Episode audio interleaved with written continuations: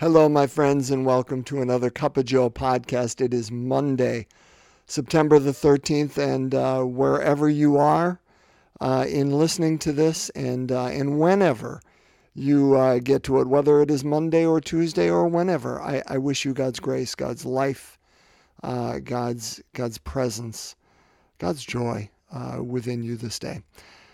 Hey, uh, we made it through a weekend. I hope you had a wonderful one. And, uh, and you know, as a Minnesota Viking fan, I did not. I did not have a wonderful one.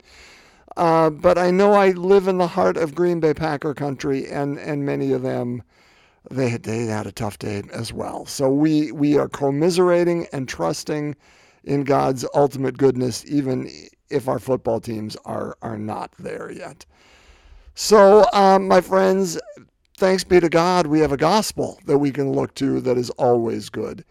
And uh, and we are going to begin Luke chapter seven today. Uh, you remember we were going through Luke's Sermon on the Plain last week for the majority of the week. That's Luke chapter six. Today we are going to start chapter seven. So the verses we will look into are verses one to ten, okay? Luke seven, one to ten. Let's break open God's Word and uh, and see what the Holy Spirit invites us to uh, today in the midst of it. A reading from the Holy Gospel according to Luke. When Jesus had finished all his words to the people, he entered Capernaum. A centurion there had a slave who was ill and about to die, and he was valuable to him. When he heard about Jesus, he sent elders of the Jews to him, asking him to come and save the life of his slave. They approached Jesus and strongly urged him to come, saying, "He deserves to have you do this for him, for he loves our nation, and he built the synagogue for us." And Jesus went with them. But when he was only a short distance from the house, the centurion sent friends to tell him, "Lord, do not trouble yourself, for I am not worthy to have you enter under my roof. Therefore, I did not consider myself worthy to come to you. But say the word, and let my servant be healed. For I too am a person subject to authority, with soldiers subject to me. And I say to one, 'Go,' and he goes. And to another, 'Come here,' and he comes. And to my slave, 'Do this,' and he does it." When Jesus heard this, he was amazed at him, and, turning, said to the crowd following him, "I tell you, not even in Israel have I found such faith." When the messengers returned to the house, they found the slave in good health. My friends, the gospel of the Lord. Praise to you, Lord Jesus Christ. So let's set the context here before we dive into this story, because there's so much, you know, just kind of behind the scenes in the story to unravel. But the context is this. So Jesus, remember, he, in chapter six, called forth the twelve from, from his many disciples. He had many followers, and he called forth the twelve to be that inner circle. And after he did that, he came down and spoke to them on a level plain. And that was the beginning of Luke's Sermon on the Plain. Now, in Matthew, you you know this. I told I said this last week. Matthew, Jesus has the Sermon on the Mount, and and it is one of, not the longest, but one of the longest uh, discourses in all of the Gospels that Jesus gives, and it's Matthew chapters five, six, and seven. So Luke's. When when Jesus does the Sermon on the Plain, and they share many of the same teachings, you can go to Matthew in those chapters and, and go to Luke in chapter six. You're going to see the same thing uh, in many of them, but, but Matthew's is, is far more expansive. Uh, Luke's only takes about six, thirty verses, excuse me, thirty, um, from about forty, from about seventeen to forty-nine, and then he ends. So we pick up today, immediately following that Sermon on the Plain, And so it says, when Jesus had finished all his words to the people. So that discourse, that Sermon on the Plain, was to everyone, not just the twelve that he called, but it's to all of us. That's the writer's way of saying, he's speaking to you and I, uh, right there. So when he had finished all his words to the people, he entered Capernaum. Now, Capernaum was a Jewish city, again, at the at the base of the Sea of Galilee. And uh, and it was a good-sized town. And if we were in Mark's gospel, uh, Mark alludes to the fact that Jesus had a home in Capernaum. Luke does not allude to that, but Jesus would have been very familiar with Capernaum. Anyway, so here, here's where we are. So that sets the stage, okay? He had just, just finished preaching to the, the people. And so now he's going to preach differently, right? He's going to preach through these words. And a centurion who was a slave, so this is a centurion uh, stationed in Capernaum, and, and of course it's a Roman, so that means he's a Gentile, so he's not a Jew. Even though Jesus is in a very Jewish city, a non-Jew and a person of power, a centurion, who of course means he oversees one hundred soldiers, right? Uh, hence the name, the centurion. So he oversees one hundred soldiers, he's a person in power, he's a Roman, he's a Gentile. He says, he's got a slave who is ill and about to die, and this slave is valuable to him. And so the elders, meaning this centurion, he doesn't even come himself. He sends the elders of the Jews. So these are some of the elders of the synagogue in the city of Capernaum. So some of the powerful Jews in the city. So Jesus has a power play happening to him. A powerful Gentile is sending powerful Jews to him, because he wants this slave, who's important to him, to be healed. So that's what's going on here. Now here's the beauty of this. Brothers and sisters, we see in the Gospels time and again, you know, gosh, we, we you know, this this is Luke's Gospel, right? And if we go back to Luke chapter one uh, and, and the visitation, when Mary goes and visits Elizabeth, right? After she is, uh, the good news announced to her from Gabriel, and she says yes to the plan, she goes and visits Elizabeth and does that magnificent, sorry about the, the redundancy, Magnificat. My soul glories in the Lord, my spirit rejoices In, in God my Savior. So it magnifies, my spirit magnifies the Lord, meaning it, this is God's good good doing, not mine. And and she's, you know, in the midst of this wonderful revolutionary speech, she says, you know, the rich are sent away empty, and the poor, you know, are lifted up. The lowly are lifted up, but the powerful are, are cast down from their places. This is Luke's gospel. And Jesus constantly is reaching out to the poor and the lonely and those on the fringes and the ostracized. But not here, huh? Here's the, and, and again, this is the beauty of the gospel, brothers and sisters. This is how it penetrates us today. Jesus is equal opportunity to heal. He is equal opportunity to bring the word of God. These are powerful people, powerful men who are coming to him. And and one is a Gentile, and these others are powerful Jews who are, are interceding for him. And and in our day and age, you know, in, in this time of, of polemic, you know, that we're divided, brothers and sisters, it'd be easy to say, no, I'm on the side of the poor. I'm I'm on this side and not your side, and if you're asking for my help, I'm not going to give it. But that wasn't important to Jesus at all, to say, I'm here and not there. He didn't define himself by who he was with. He didn't define himself by who he wasn't for. He defined himself as a child of God, as the Son of God, and, and as someone who wished to bring God's life, God's experience, God's healing, God's goodness to anyone who wasn't experiencing it.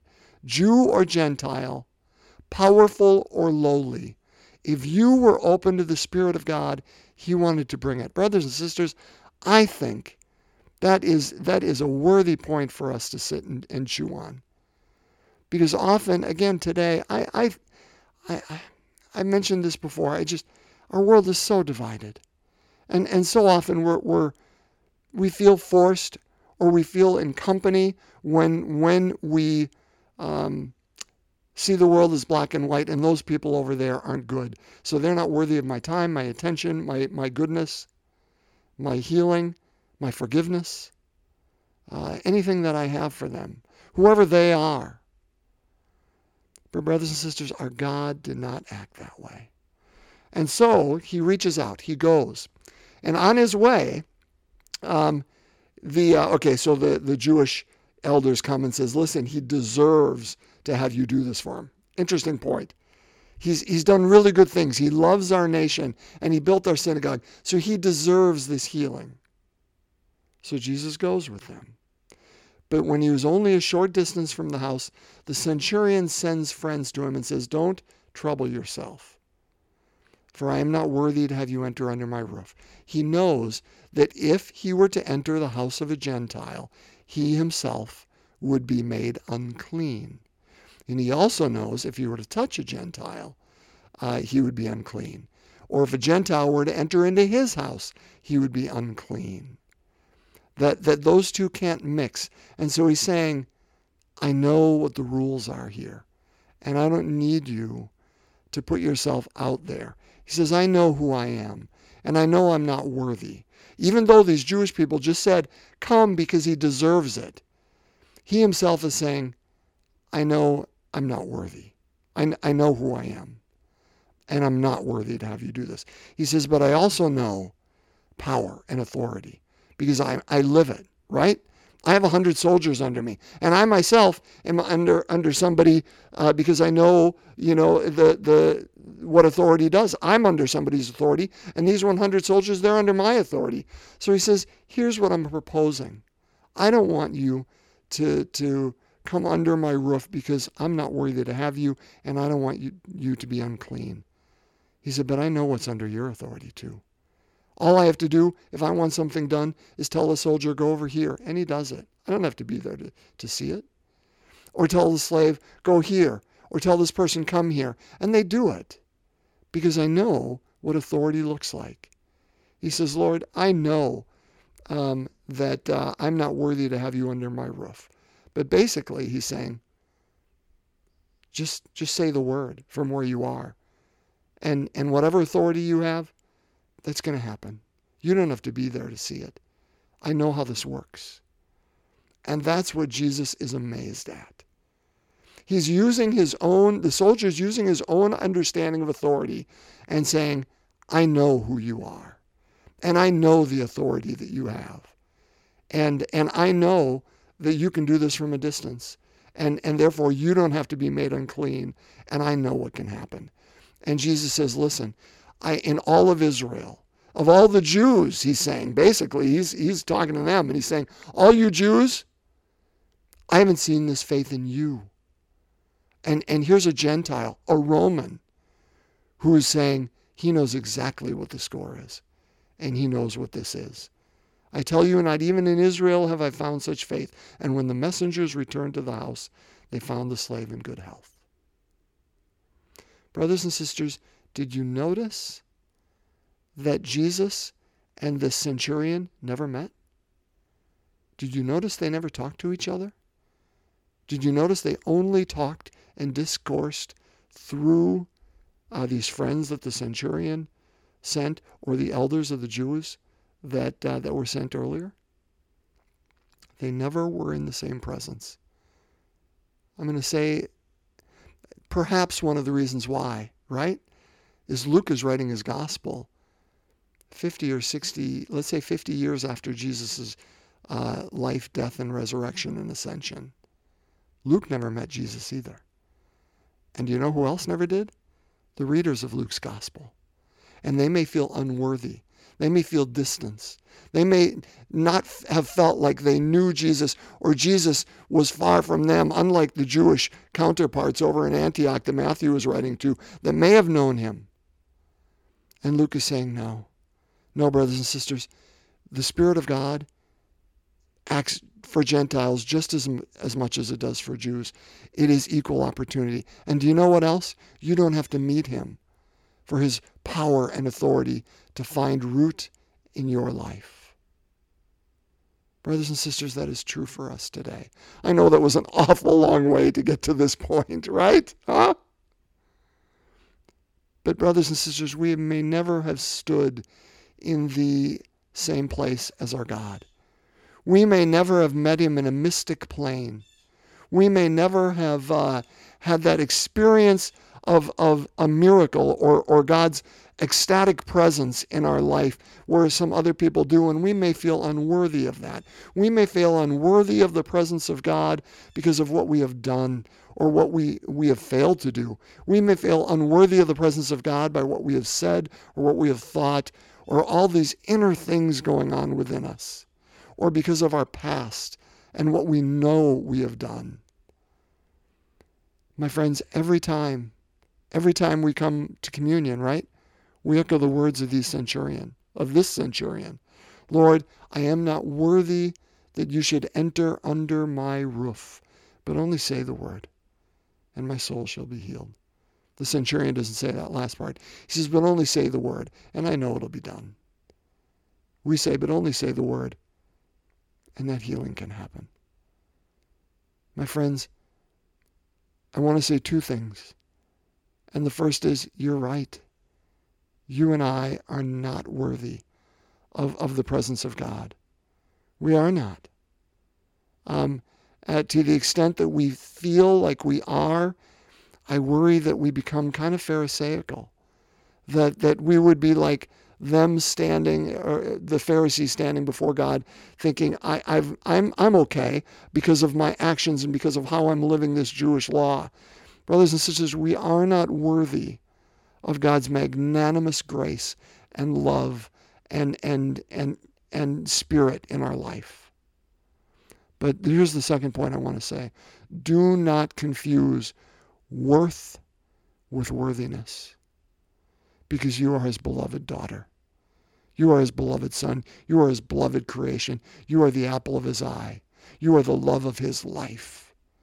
You are are are the one that he desires to be with. And he would not only travel across Capernaum, he would travel across Israel, he would travel across the state of Wisconsin, he would travel from whatever distance he is to where you are now and where I am now. Our worthiness or unworthiness is not the issue.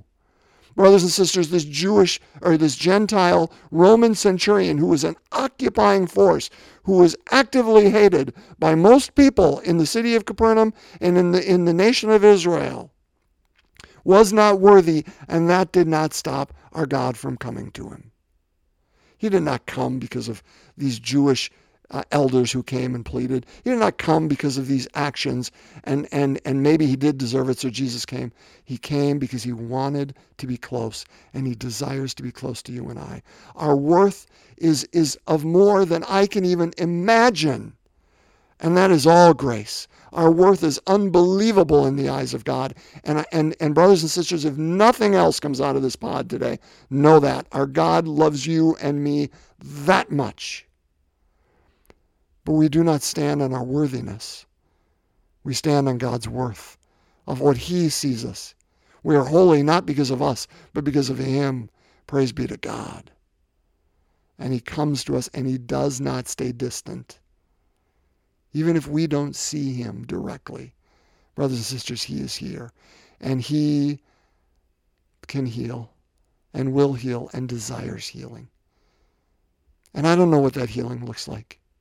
I know every one of us have something for which we would like to be healed, or in our families, or in our nation, or, or whatever that is. And brothers and sisters, it is our duty to bring those people to him, to intercede on behalf of them, like we talked about what was a week or two ago in one of those Gospels.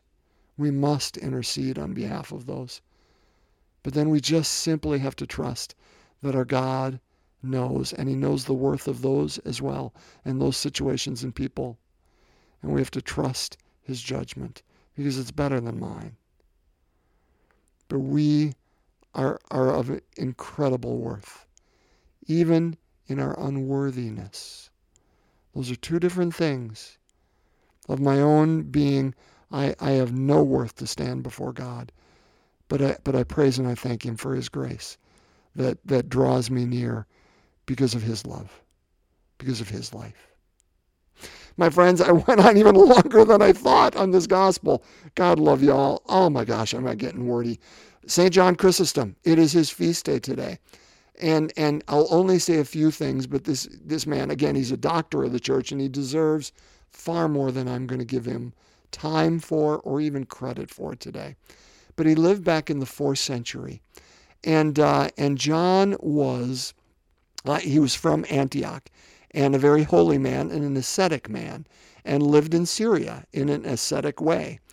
But at that time, in the fourth century, the capital of the Roman Empire, as odd as it may seem, had moved from Rome over to what we would call Turkey now, uh, to Constantinople, what is now Istanbul.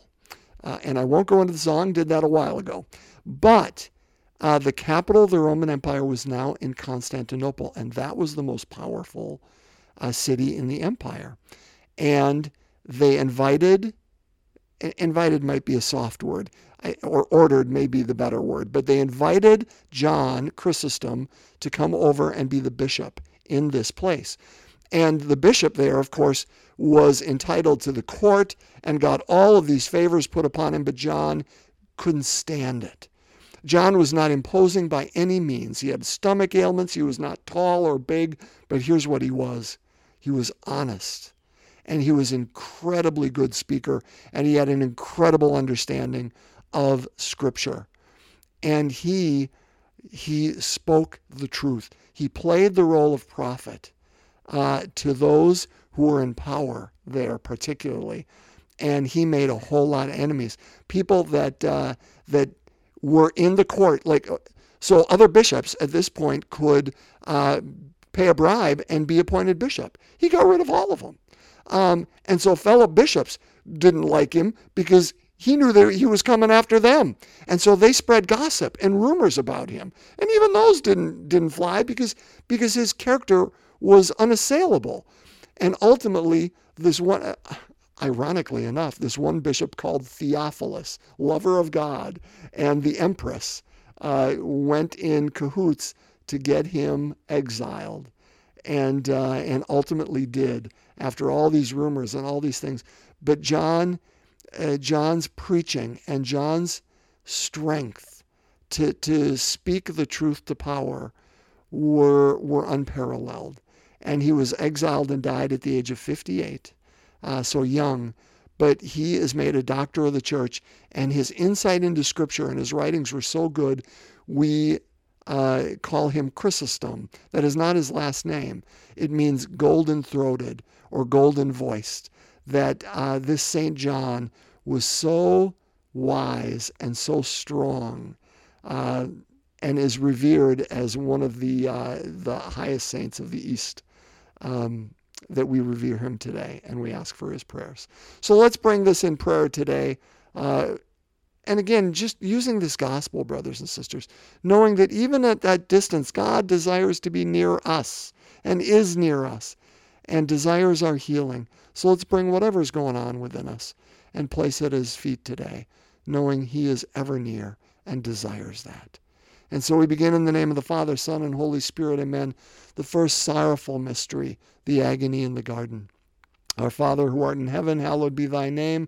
Thy kingdom come, thy will be done on earth as it is in heaven. Give us this day our daily bread, and forgive us our trespasses, as we forgive those who trespass against us. And lead us not into temptation, but deliver us from evil. Hail Mary, full of grace, the Lord is with thee. Blessed art thou among women.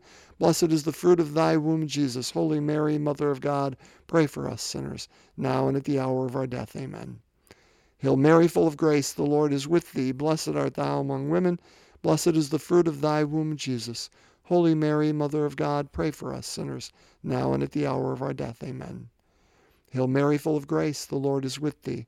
Blessed art thou among women, and blessed is the fruit of thy womb, Jesus. Holy Mary, Mother of God, pray for us sinners, now and at the hour of our death. Amen. Hail Mary, full of grace, the Lord is with thee.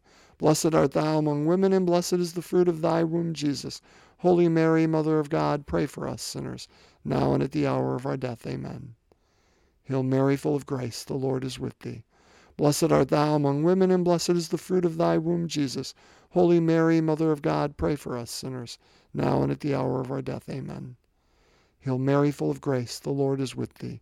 Blessed art thou among women, and blessed is the fruit of thy womb, Jesus. Holy Mary, Mother of God, pray for us sinners, now and at the hour of our death. Amen. Hail Mary, full of grace, the Lord is with thee. Blessed art thou among women, and blessed is the fruit of thy womb, Jesus. Holy Mary, Mother of God, pray for us sinners, now and at the hour of our death. Amen. Hail Mary, full of grace, the Lord is with thee. Blessed art thou among women, and blessed is the fruit of thy womb, Jesus. Holy Mary, Mother of God, pray for us sinners, now and at the hour of our death. Amen. Hail Mary, full of grace, the Lord is with thee. Blessed art thou among women, and blessed is the fruit of thy womb, Jesus. Holy Mary, Mother of God, pray for us sinners, now and at the hour of our death. Amen. Hail Mary, full of grace, the Lord is with thee. Blessed art thou among women, and blessed is the fruit of thy womb, Jesus. Holy Mary, Mother of God, pray for us sinners, now and at the hour of our death. Amen. Glory be to the Father, and to the Son, and to the Holy Spirit, as it was in the beginning, is now, and ever shall be, world without end. Amen. O my Jesus, forgive us our sins, save us from the fires of hell, lead all souls to heaven, especially those in most need of thy mercy. In the name of the Father, Son, and Holy Spirit, amen. Saint John Chrysostom, pray for us. My friends, bless you. Have a wonderful Monday, and I look forward to breaking open God's Word and seeing what God has for us this week together. God's peace.